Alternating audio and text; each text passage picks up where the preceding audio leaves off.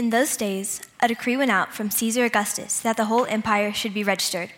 This first registration took place while Quirinius was governing Syria. So everyone went to be registered, each to his own town.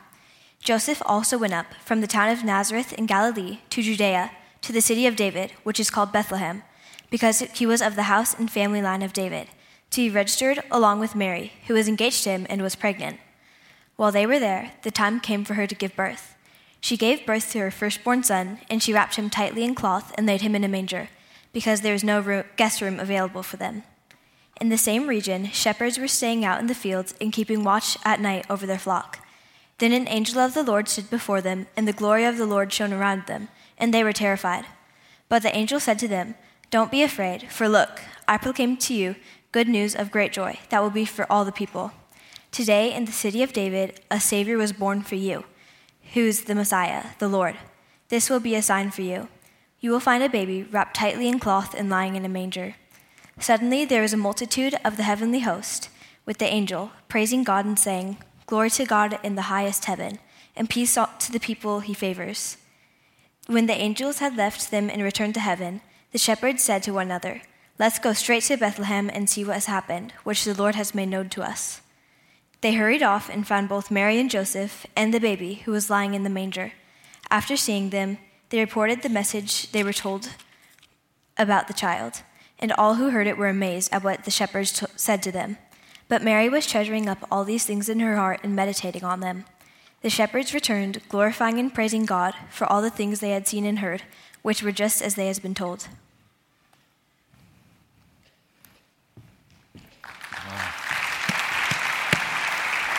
Well done. How many of you love hearing the Christmas story? And uh, you did such a good job. This, this is my baby girl. This is my daughter. Didn't she do great? Good job. Thank you. Do you, do you want to stay and preach now, or I'm okay. you're okay? All right, all right. Well, so thankful that you're here tonight with us at Life Center as we celebrate the story you just heard, the arrival of Jesus. A number of years ago, uh, there was a gentleman who made this statement about the significance of Christmas that all of history hinges on a stable door in Bethlehem. Think that thought for a moment that all of history has its hinge point in Bethlehem on the door on a stable. You see, why is it that literally millions of people around the globe will gather in a church much like this for a candlelight service? Why is it that we do this year after year after year? Some of you, this is an annual tradition. Others, maybe this is your first time in a church and a friend or a family member, they invited you to be a part. Why is it that people have this tradition? And why is it that this ancient story is still rewriting the stories of men and women, boys and girls, all these years later? I believe it's because there's this unrelenting yet subtle invitation we sense in our hearts and our souls. And what is that invitation? The invitation is this come and see the King. In fact, my guess is over the last number of months, you've seen quite a few of these around. How many of you, you've seen some stars over the last month? Hopefully, not from like getting knocked out, but you've seen some stars. How many of you in the last month or so, you've put one of these on a tree in your house? For some of you, you didn't put it up a month ago, you put it up shortly after Labor Day. I know you're here. We've got some, some eager Christmas people. But what is it about the star? Why, why is this symbol so significant? I think it has to do with drawing our attention and our hearts and our minds back to the moment that God spoke to some people. We, we often refer to them as the wise men or the magi. These men who, by many in Israel at that time in this ancient story, would have looked at these individuals as outsiders. You see, our heart is drawn back to this and is really designed to draw our hearts back to this because These wise men who lived in a distant land, they, they not only saw a star, but they followed the star. And they not only followed the star, but they rejoiced because of the significance of what this star meant. Consider these words from Matthew's Gospel, Matthew chapter 2. Following shortly after the story you just heard my daughter Faith read. It says this in Matthew chapter 2 After Jesus was born in Bethlehem of Judea in the days of King Herod, wise men from the east arrived in Jerusalem, saying, Where is he who has been born king of the Jews? Notice something important is being declared by these wise men who came on this journey that there was this child. He, he wasn't appointed to be king, he was born king of the Jews. For we saw his star at its rising, and we've come to worship him. King Herod heard these words, who was king at this time period, and, and he felt a little bit threatened. He gathered together some scholars and he gathered the wise men to try to find when did this star rise? What is the significance of this? And where is this supposed to take place? He finds out it's supposed to take place in a small village not too far from Jerusalem called Bethlehem says this as we continue the story in verse 9 that after hearing the king, they went on their way. And there it was, the star they had seen at its rising. It led them until it came and stopped above the place where the child was. When they saw the star, they were overwhelmed with joy. Entering the house, they saw the child with Mary his mother, and falling to their knees, they worshiped him. Then they opened their treasures and presented him with gifts gold, frankincense, and myrrh. These men saw a star. And they journeyed from a distant land to arrive at the place where they could come and see the one who was born king of the Jews. You notice in the scripture when, when they saw the star above the house that day in Bethlehem, they rejoiced, they celebrated. But, but here's the thing we must remember the star wasn't the thing, the star simply pointed them to the thing. This is significant. Why? Well, I remember when our children were small, about one year old, around Christmas time, we would present them with a gift that we were excited to give them. And they would tear through the wrapping paper and they would pick the wrapping paper up and walk away, not even opening the gift. And they would spend the next few hours playing with the wrapping paper. How many of you parents, you've ever experienced this? You see, the challenge with that, the wrapping paper was not the thing. The wrapping paper simply pointed the attention to the significance of what the thing was, which was the gift. Think this thought. A little over 2,000 years ago, God directed the stars in the sky to invite outsiders in.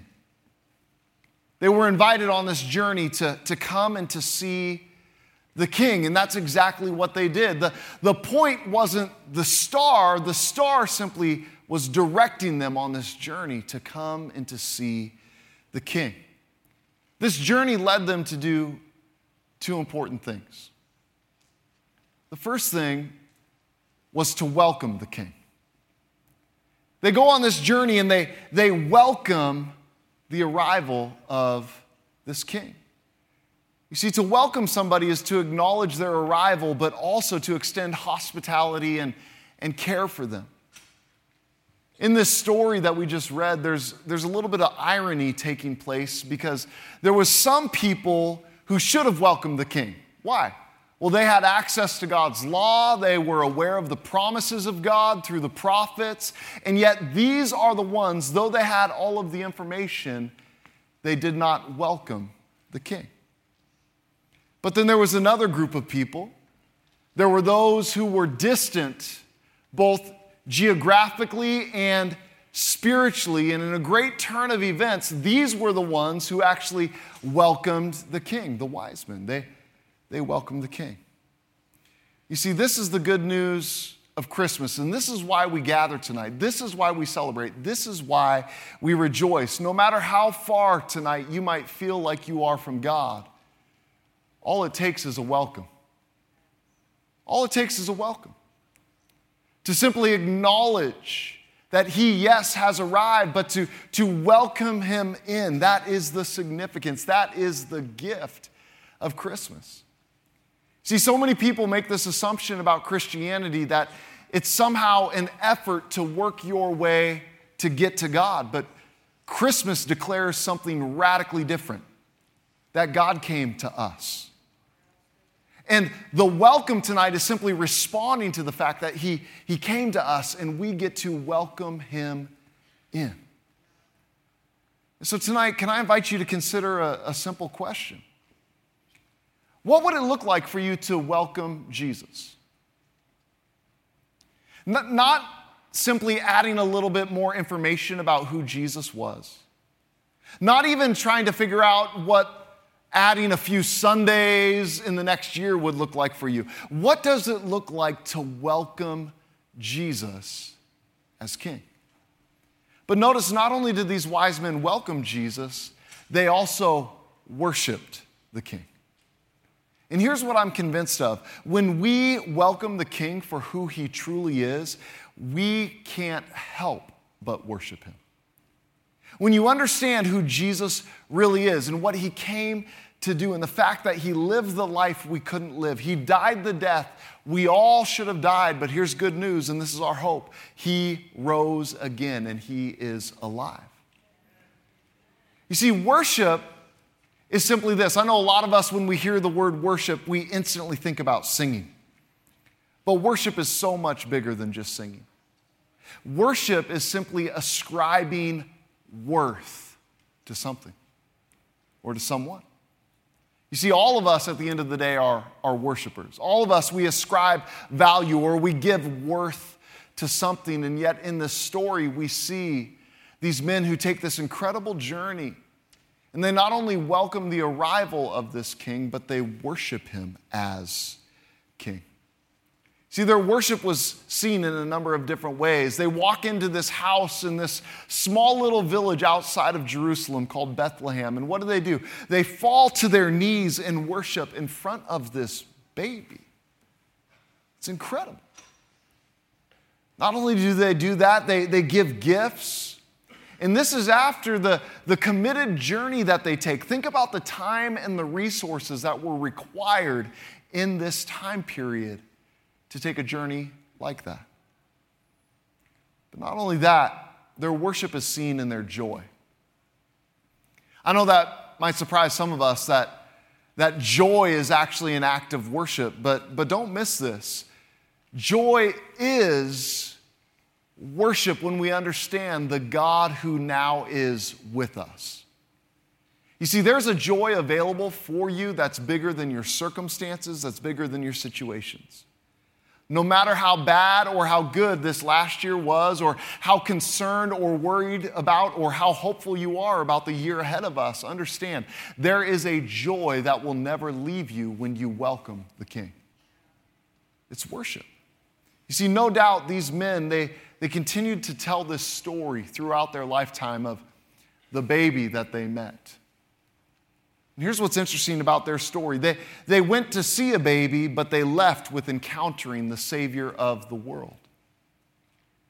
And here's what I know some of us tonight, we, we came for a Christmas Eve gathering, but here's the good news some of us were going to leave with Christ.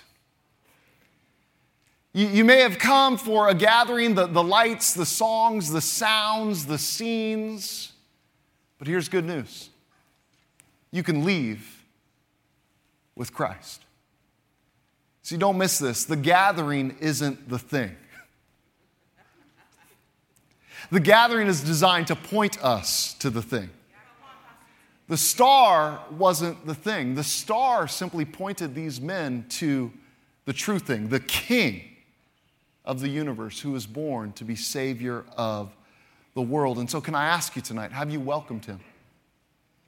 Because when you welcome him for who he truly is, you can't help but to worship him. And so, tonight in this moment, can I invite you to take a second just to reflect? So I'm going to invite you across this room. Would you just bow your heads for a moment? Maybe you want to close your eyes, just, just to think, just to process. Because I ask you that question that I said a moment ago. What would it look like for you to welcome Jesus? Have you done that? Because understand, welcoming Jesus is not an invitation for you to try to fix everything so that God would be happy with you. Welcoming Jesus is simply responding and creating space in your heart, in your life, to recognize Him for who He truly is and allowing Him to work in you and through you as you walk out relationship with Him every day. You see, if you want this next year to look different than the year behind you, one of the ways you experience that is by receiving the transformation that Jesus provides. And we receive that transformation not by trying, but by trusting, by welcoming Him to be King. So, tonight, across this room, if that's your desire, maybe you want a fresh start with God. Maybe you want to welcome Jesus for the first time. If that's your desire tonight, I believe with all my heart this is the true gift of Christmas. And yet, we got to unwrap it, we got to make it our own. Tonight, if that's your desire, would you do this? Would you just simply raise a hand? Just lift it for a moment and say, Yeah, that's me, Tyler. Would you pray for me? Because I want a fresh start with God. I want to know that I'm forgiven. I want to know that today I can walk out of this place having relationship with Jesus. Yeah. You can put those hands down. Here's what I'm going to do I'm going to invite all of us collectively to say a simple prayer. Just say these words say, Jesus, Thank you for loving me. Thank you for your arrival. I welcome you into my life. Forgive me of my sin. Make me a new creation. Help me to follow you every day of my life. It's in your name, Jesus, I pray. Amen. Can we celebrate those who are making that decision?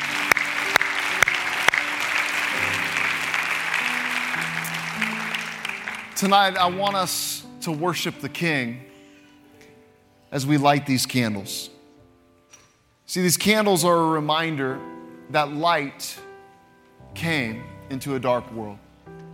Here's the good news no amount of darkness can extinguish the light.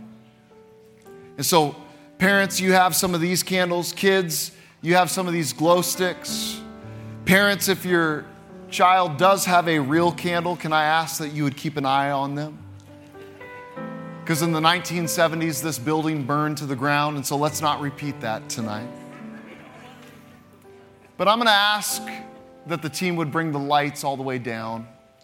And before we light these candles, and kids, before you light those glow sticks, I want to encourage us to just sit in the darkness for a moment. Because some of us, maybe we forgot what it's like to be in darkness. Some of us, we, we remember what it's like to be in darkness. Some of us, we know what that feeling of helplessness and hopelessness looks like. But here's some good news Christmas is a reminder that light came to us. Remember, we are not the source of the light, Jesus is the light of the world.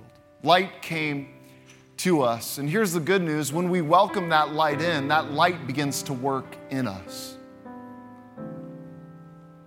But the story doesn't stop there.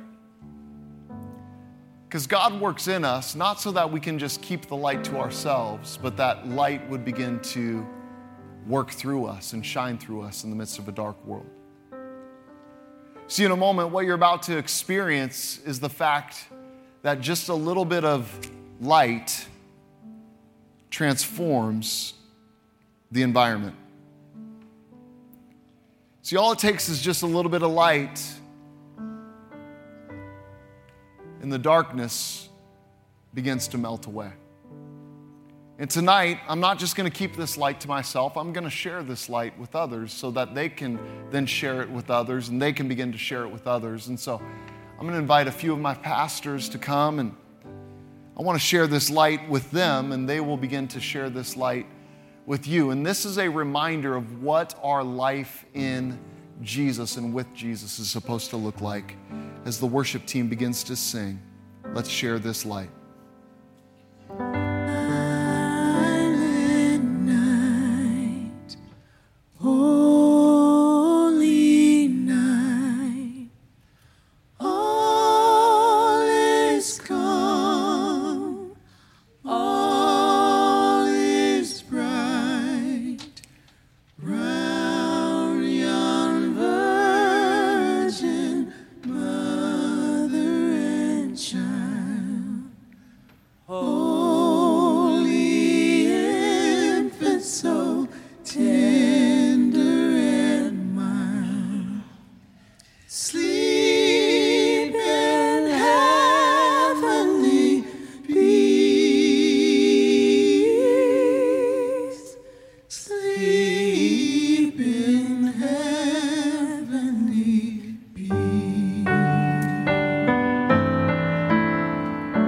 so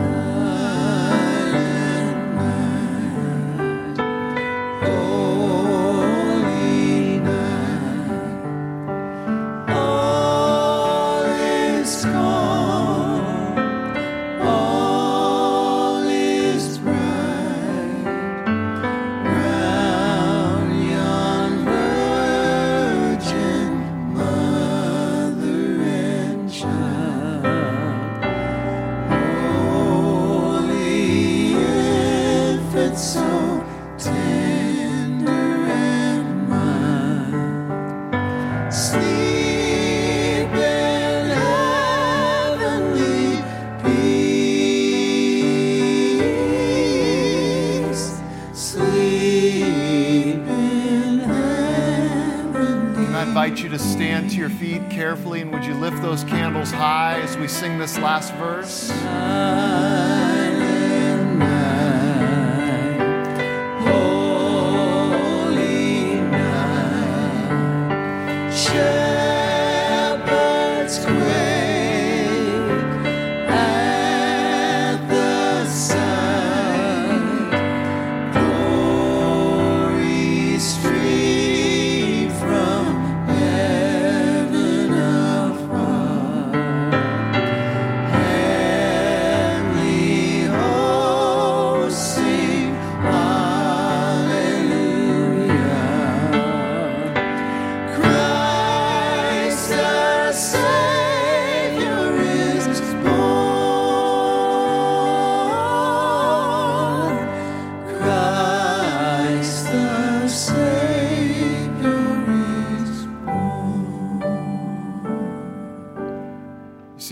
In us has the power to change things around us.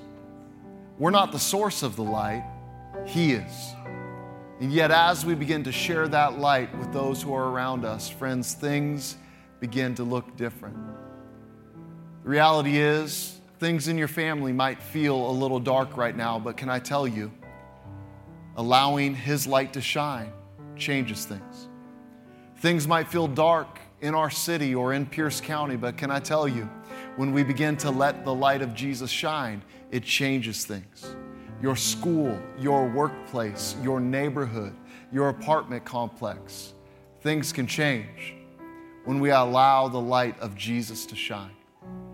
And so, Jesus, as we hold these lights up, as we welcome you in, would you remind us that your light has come to us, your light is working in us but your light, it is designed to shine through us.